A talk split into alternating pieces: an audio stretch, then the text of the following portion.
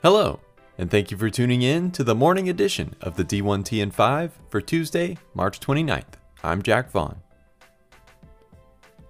As part of his recent extension that could keep ECU AD John Gilbert in Greenville through 2026, his base pay has been set at $500,000 with the potential to make another 1,000 to $25,000 for a variety of academic and athletic bonuses.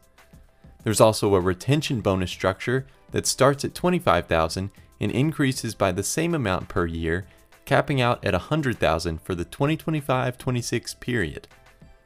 Parting ways without cause would cost the university all of Gilbert's remaining base pay, all per college AD.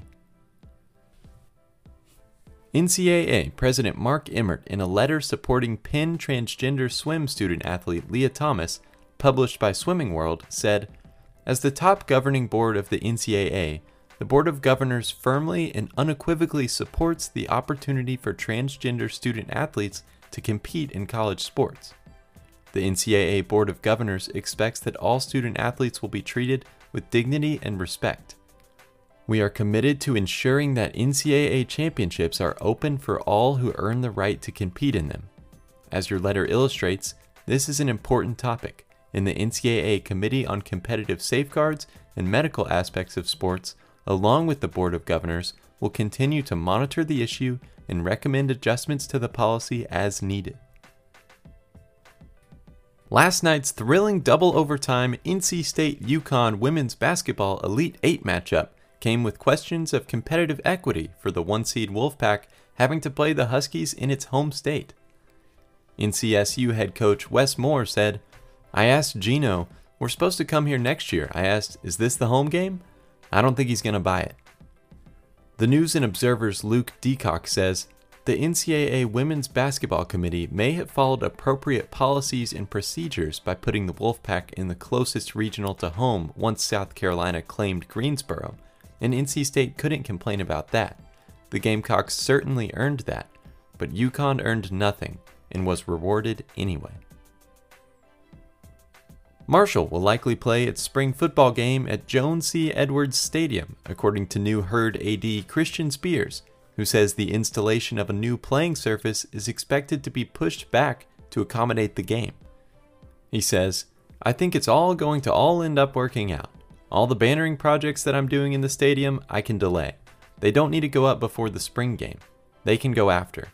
If we end up tearing down the end zone stands, that can happen this summer. However, Spears also notes on the timing of upgrades, quote, So much of it for them is about the timing because they do NASCAR, and I have to take the window they give us. It has to be done by the fall. We can't miss. We can't miss on the turf, and we can't miss on the bannering.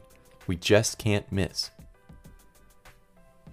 The Oklahoma State Board of Regents approved a $40 million stadium renovation for the Cowboys' Boone Pickens Stadium along with the $1 million installation of a new synthetic turf at BPS and the outdoor practice field. Many of the stadium renovations are tailored for fans, including expanded legroom and more comfortable seats in large areas of the facility. The number of aisles will increase in the 200 and 300 levels, and aluminum decking will be added to the 200 level. There's no target date for completion of the renovations, but the field upgrades will be finished this summer.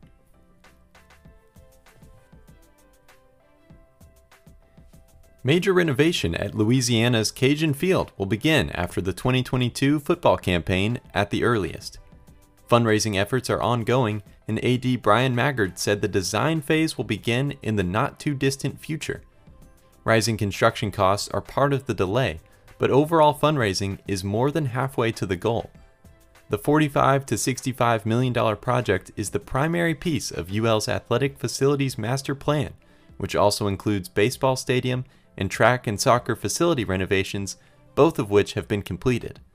Maggard says a new hitting and pitching facility for baseball is also in the works, but won't start earlier than September.